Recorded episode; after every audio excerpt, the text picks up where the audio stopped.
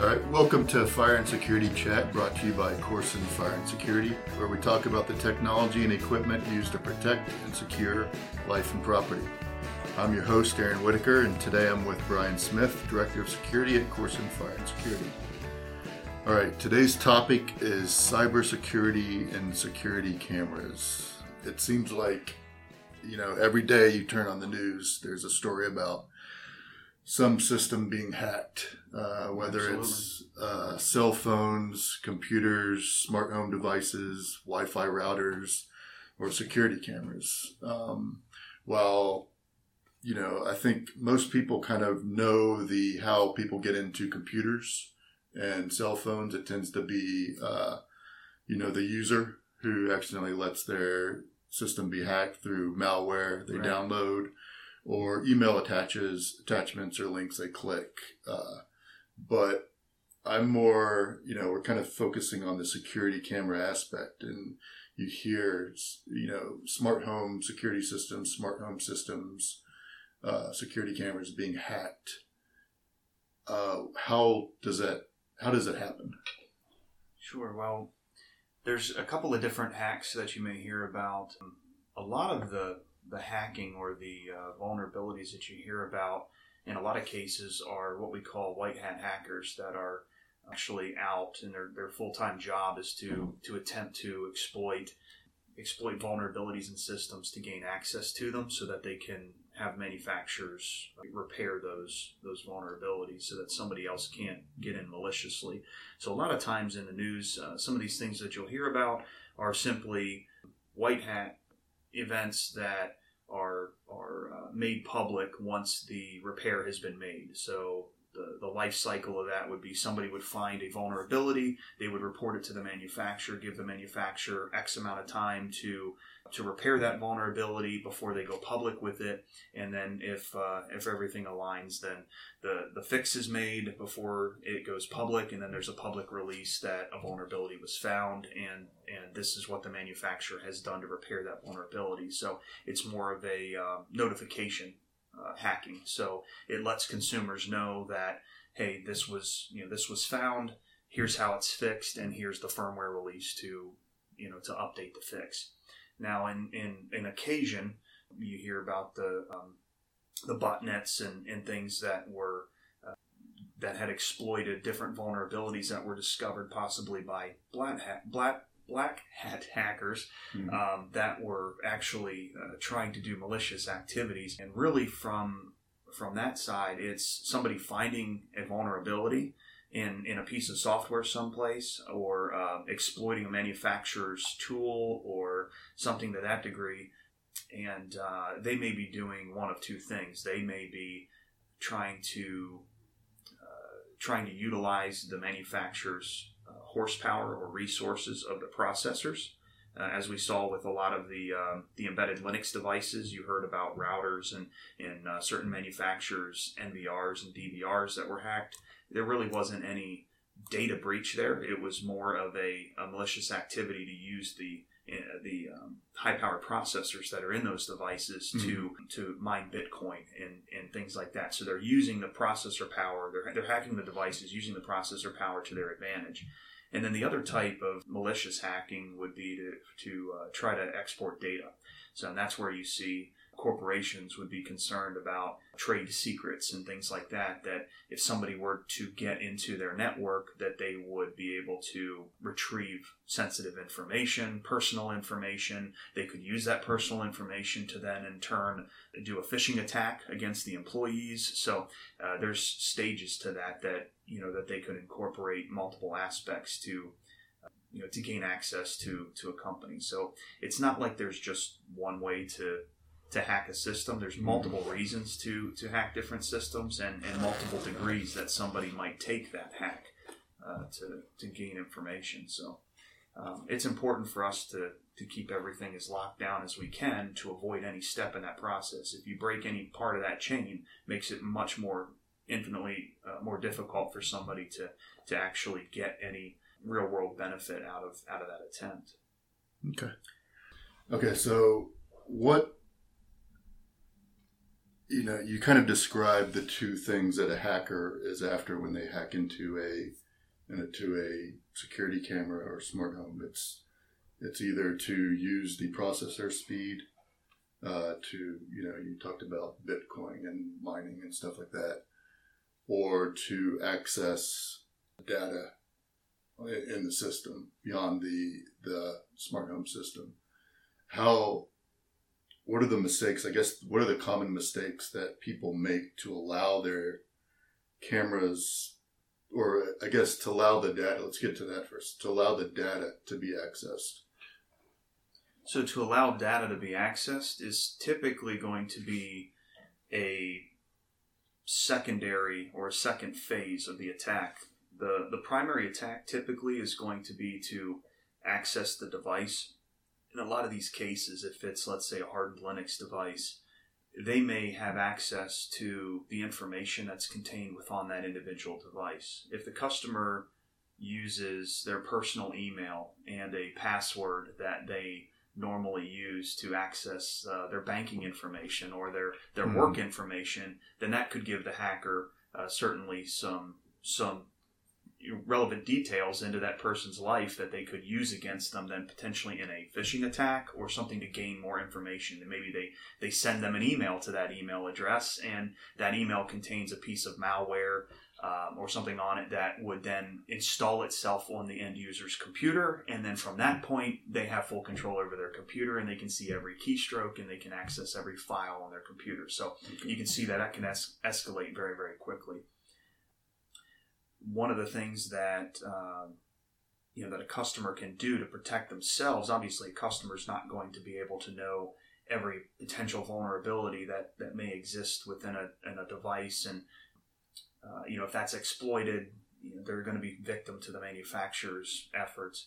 But uh, they can certainly protect themselves to some degree by making sure that they're using secure passwords and and that they're not putting devices out on the edge of a network, meaning that they don't have access to wide area network, you know, unnecessarily. So uh, there there are devices that um, access the network. Let's say your doorbell. If you have mm-hmm. a Wi-Fi doorbell, for instance, and you know those cases, that device is going to register itself on the, the customer's network and it's going to talk out through the network to a secure server uh, you're typically not going to have a situation where the customer is going to open up their firewall, which is the, the piece of software that protects their home network from the outside world. They're not typically going to open up their firewall to allow traffic into their home network to access that, you know, that doorbell. So, uh, you know, hopefully that device is secure. The manufacturer's done a good job of securing it, and or if there are vulnerabilities discovered that that device is updated, the firmware is updated from either from the manufacturer or from a notice from the manufacturer to the customer that they need to update it so that uh, somebody can't exploit that vulnerability.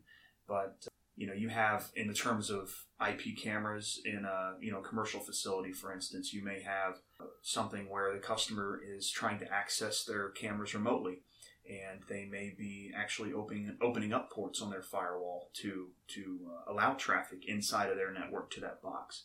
Now, the firewall helps protect the rest of the network from any unsolicited attacks, but if a hacker uh, or one of these script kiddies that run uh, you know, pre-configured software to, to gain access to you know many many devices at once, they're potentially going to open up their firewall to to allow themselves access to a device within their network. Now, that may open up a vulnerability to that one device.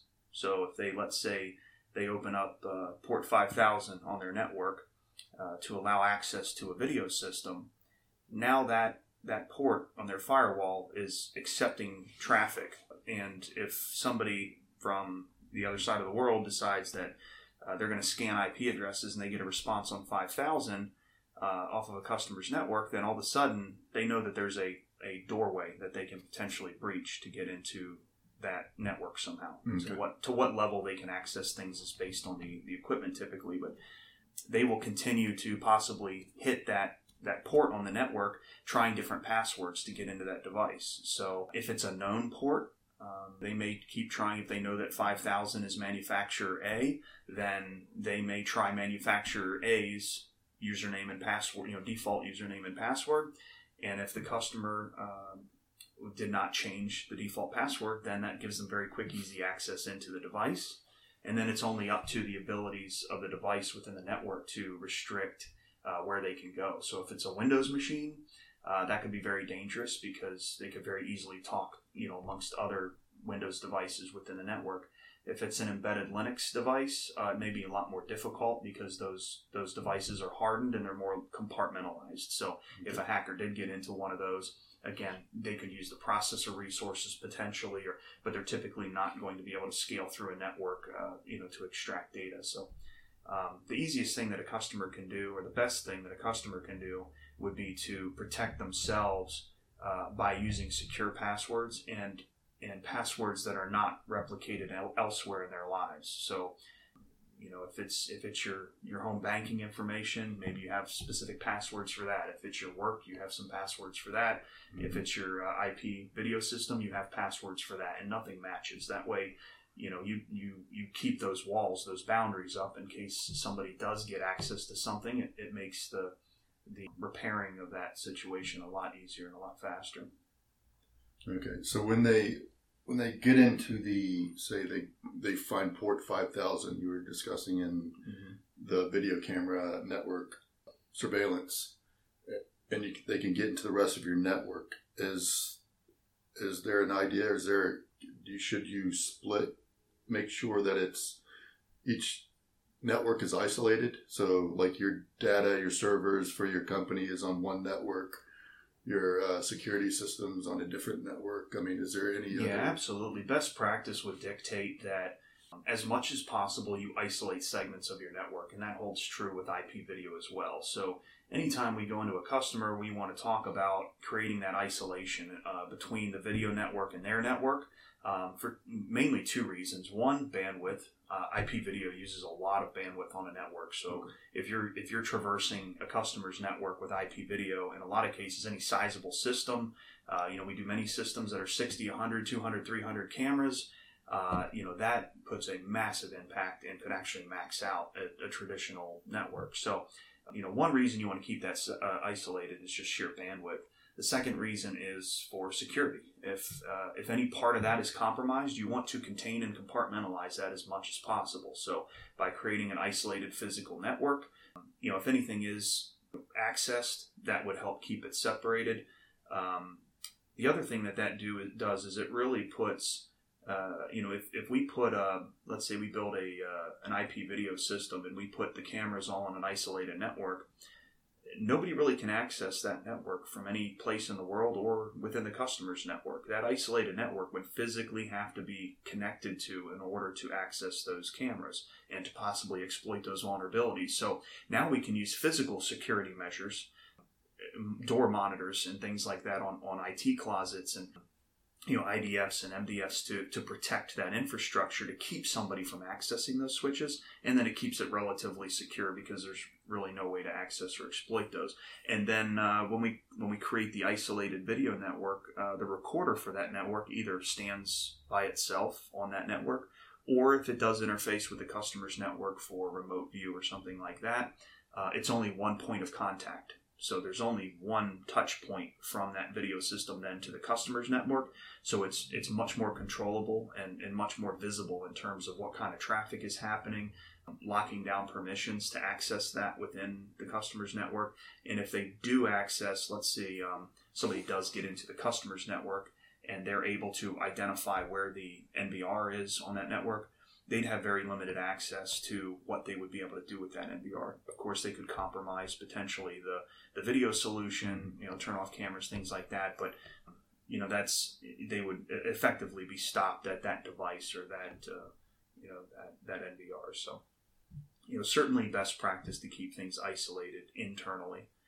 Yeah, you know, another best practice. You know, we talked about porting in a, of a firewall and using secure passwords to protect you in that that circumstance. But um, you know, porting of a firewall is is actually at the the low end of the preferred uh, you know solution uh, range, and we really try to get customers to if they're going to do any sort of remote access, uh, meaning that they're going to open their system up to the outside world, Mhm. we really want to see them use a VPN. A virtual private network is a piece of software that connects whatever remote device to the internal network through an encrypted connection, and it's a very secure connection. So if your if your company's running a, a Cisco network, uh, those Cisco switches and Cisco routers are going to have uh, a Cisco VPN uh, Mhm. capability, and um, and so long as the customer subscribes to that through through Cisco, for instance, and there's a bunch of them out there. There's even some free VPNs, but you know that creates a secure connection from the end user's device to their network, so you don't have to open those vulnerabilities. So somebody from across the world can bang on that firewall all day long, and they're not going to get through because the firewall's totally locked down except for that encrypted VPN connection.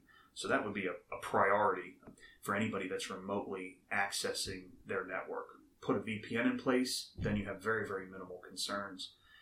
The secondary alternative to that would be to use a um, uh, cloud access functionality. So a lot of these manufacturers are coming out with cloud connected or cloud managed devices. Mhm. And in that architecture, rather than poking holes in the customer's firewall to gain access uh, through a, a port and relying on a password to, to maintain your security, those devices actually reach out of the customer's network to uh, secure servers on an encrypted connection. So those devices are registering themselves in the cloud with any number of service providers, whether it's Amazon or Windows or, or um, you know, a, a manufacturer's own server farm. Uh, and and then the end user is linking up with their device in the cloud um, from their phone. So everything's connecting in a secure server someplace where you know the, the architecture is constantly monitored and, and updated and things like that. So uh, you know as long as you're in a secure data center, that takes your your risk you know much lower than than uh, again trying to access through your firewall. And then you know the, the third and, and what we consider to be the uh, the least secure, the most risky would be the uh, port forwarding, uh, the, the the direct firewall access into the network, and uh, you know that's where that's where the, the a lot of times these devices are exploited is that Mhm. somebody is somebody's opened up the firewall to those devices, and the only thing keeping somebody out is the password. And if the password's not secure enough, then of course it's not real hard to get uh, you know get access to that device. Or if there was uh, forwarding happening on the firewall, and the device itself has a vulnerability that can be exploited, then it could be possibly as simple as running a script.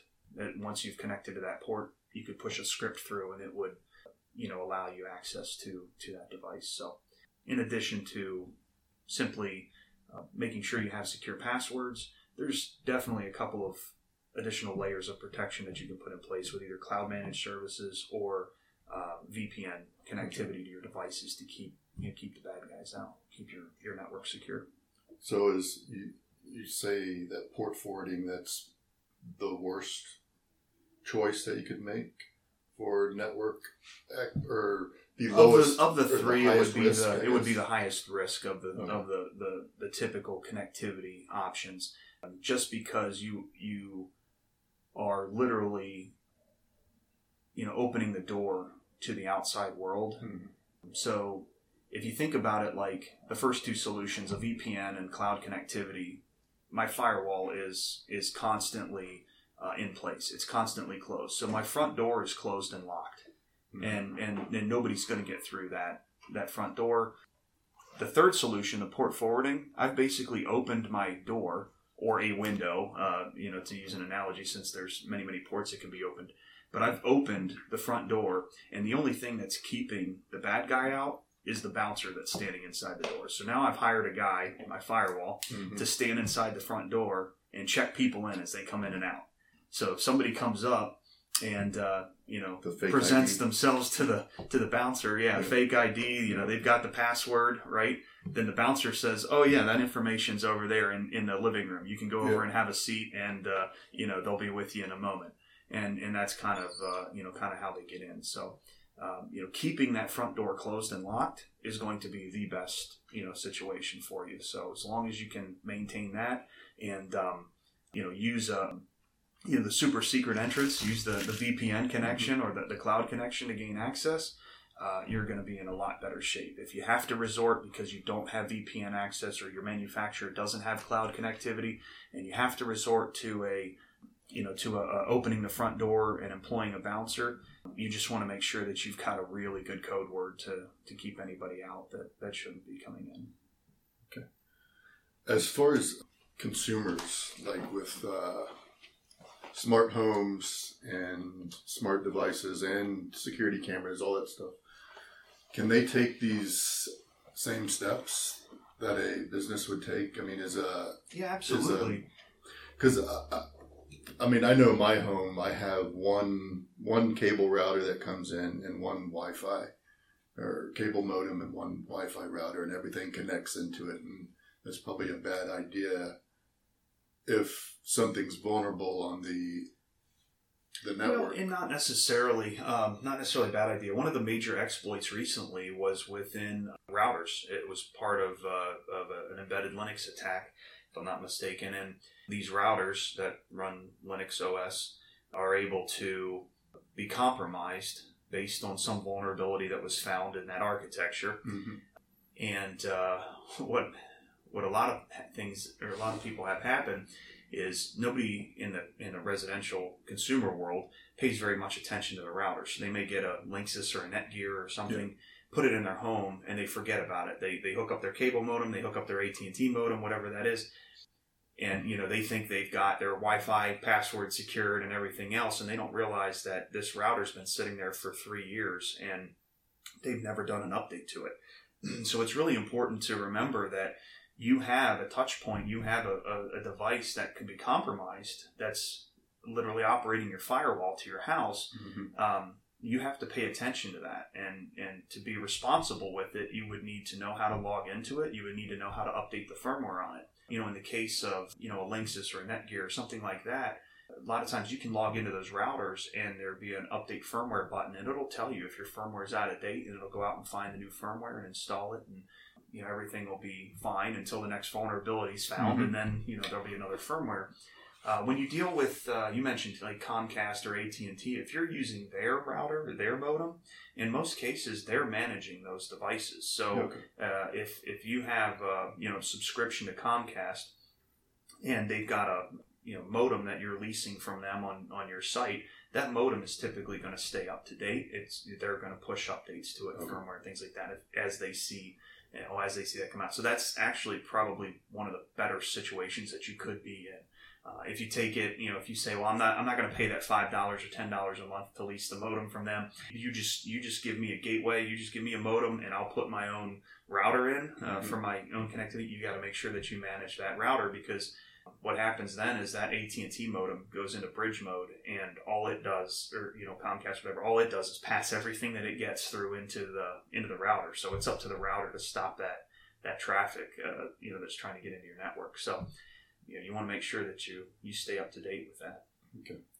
Uh, and then just the same as with a commercial environment, they have you know I mentioned there's there's free uh, VPN offerings out there that that you can get. There's some that you can subscribe to depending on the size and scale and what you're trying to do, but uh, you know you can you can actually implement your own VPN architecture. So uh, if you're out and about and, and you've got your computer set up in a in a uh, you know coffee shop or something, and you're you're using the the Wi-Fi that may or may not be very secure, hmm uh, you can actually employ that VPN to connect you to your home so that you can encrypt that uh, that connection from your, that internet connection to your computer so that you don't have any worries of, of anybody uh, uh, tapping into what you're seeing or or the web pages you're going to or anything like that to possibly be able to get information uh, from you. So as long as you're keeping your home network secure, that gives you a, a portal kind of back to your home network that you can utilize to make sure that your remote connection is secure as well. Okay.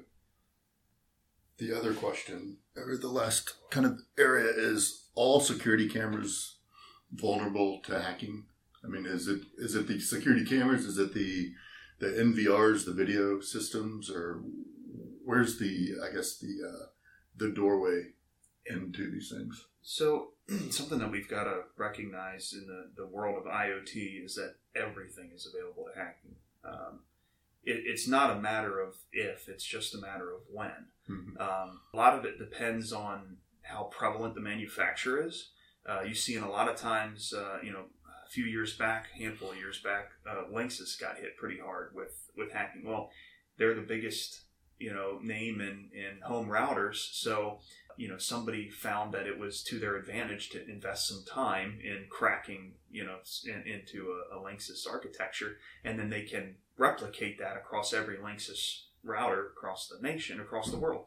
So, you know, depending on how big a manufacturer is, can sometimes play to whether or not you see Mm-hmm. vulnerabilities come out. Everything is vulnerable in some regard because you know the the, the, the software that's written uh, for these programs, the software that's written to keep people out of these programs, is all done by humans, and we're we're all we can all make mistakes, we all have errors. You know, there there's just a matter of time before somebody finds a way or or has the you know has the keys to exploit something. Uh, you know, there was a, a, very large manufacturer not too long ago that had a, a situation where um, somebody was able to exploit encryption within their system. If if a former employee gets an encryption key, uh, which is generally well protected within an organization, there's only certain people that would have access to that information. But if an employee gets any sort of encryption key or anything like that, and then they're able to uh, also find some vulnerability in a piece of software or uh, hardware, you know, it's not too difficult then to use those two things in combination to get quite a bit of information. So, you know, a lot of it is uh, you know, situation and circumstance.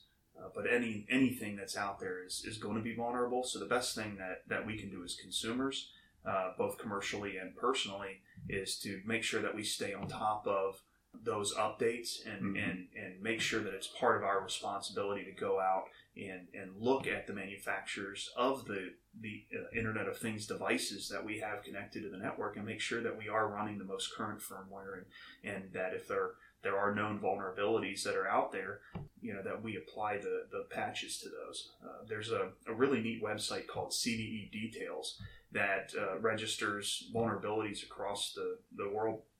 And you can see any you can search any number of different manufacturers and find over history what you know what was the vulnerability you know what was the severity of the vulnerability because these things are all ranked from from you know 1 to 10 Mhm. and you know 10 being uh, you know basically that you could gain complete access to any information that was on there and then you know all the way down to nuisance type stuff and, and not a big deal but you should get it fixed kind of thing uh, so you can search manufacturers out on there so you know, I encourage people to, to protect themselves and, and be aware of what, you know, what devices they have in their homes, what things do they have connected to their network, and make sure that they stay on top of, of, uh, of those updates. What is that site called again? CVE details. CVE. CVE, Charlie Victor Echo Okay. details.com. Okay. As far as the updates and all, I know some, uh, you know, like Google Chrome pushes Mhm. updates, and is that Windows. um, yeah, Windows, yeah, your computers. Is that, I guess, is that kind of the future? Is that should is that a good idea? I mean, because I think the problem is a lot of people forget to check to see if their router or their modem is updated, and uh, Yeah, in the security world, it's kind of a double edged sword. Ideally, we would love for everything, every manufacturer to be able to automatically push updates to every device that's connected to the network to make sure that it's all secure.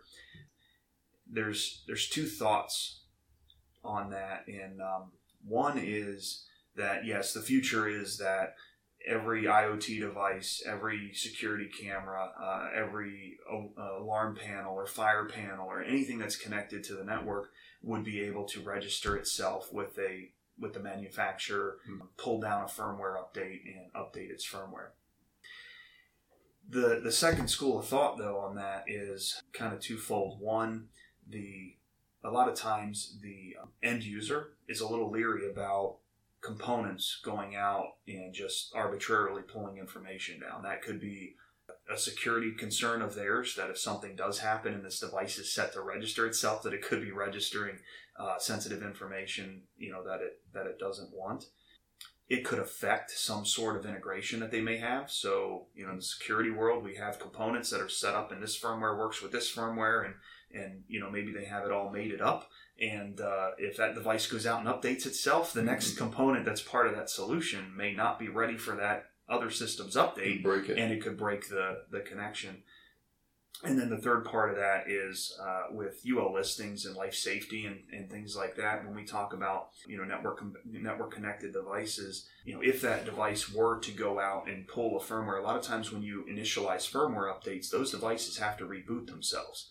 And if a device reboots itself and it doesn't come back online, and this is all happening in an automated fashion, no somebody might not actually recognize that it's done it and that it's offline. Uh, you know, there could be a compromised situation either in a security system, an access control system, a video system that you know somebody has to attend to. So, you know, one thing that we try to do for our customers is uh, we set up service plans where we might go out once a year, four times a year, and check over the system, do a general health check on it, um, update the firmware as necessary, so that there's a technician on site. If if uh, you know we and we can control that upgrade, so we can we can identify uh, what the firmware levels are, what is at play here, is everything going to work together uh, when when we update everything, and then we can push those updates and verify that everything comes back online and is stable before we leave. So.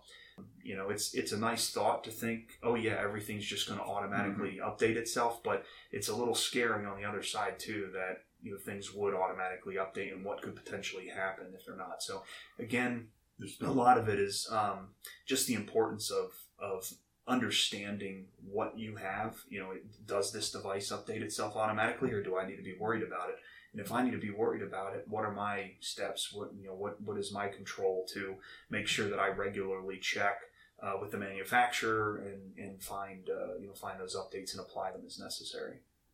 so there's no perfect answer right now. There's no perfect answer, Yeah. uh, but uh, you know we, we definitely need to be aware of of the, the things that are out there and, and be aware of the situation, the world that we live in today, Yeah. and, and uh, that everything uh, everything is connected, and some of those things are a responsibility to to make sure that we we stay on top of.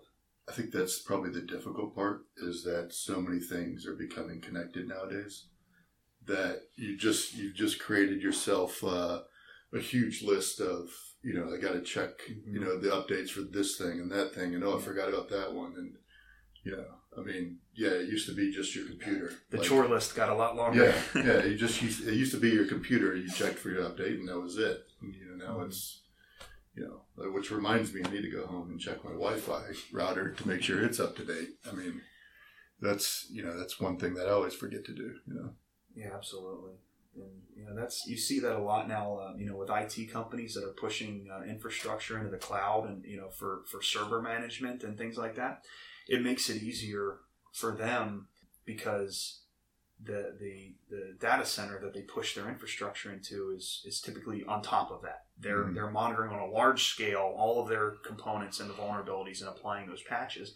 But as as the IT the local IT groups in these organizations are pushing that infrastructure into the cloud, they're almost backfilling their time with keeping up with all of the IoT devices now that they have on site because they have hardware on site now that you can't really push into the cloud. So Mhm. you know they're now they're where they were managing servers and things that are being pushed in the cloud. Now they're managing these these IoT devices and these you know the the local uh, physical infrastructure. All right.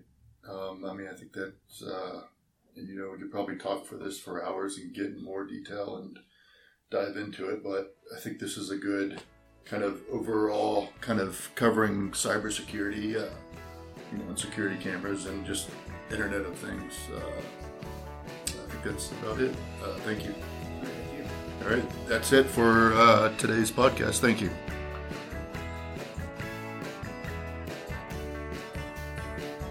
If you like today's episode, we encourage you to subscribe to the podcast and rate us on iTunes. You can also find our podcast on Spotify, Pocket Cast, Google Podcast, and other popular podcast players. Search for Koorsen Fire and Security Chat to find it. Thanks once again for listening, and I will see you next week for our next episode of the Koorsen Fire and Security Chat podcast. Have a great day, everybody. Bye. The information in this podcast is for informational purposes only. It is believed to be reliable, but Koorsen Fire and Security assumes no responsibility or liability for any errors or omissions in the content of this podcast. It does not constitute professional advice. The listener of this podcast is responsible for verifying the information's accuracy from all available sources, including the product manufacturer. The authority having jurisdiction should be contacted for code interpretations.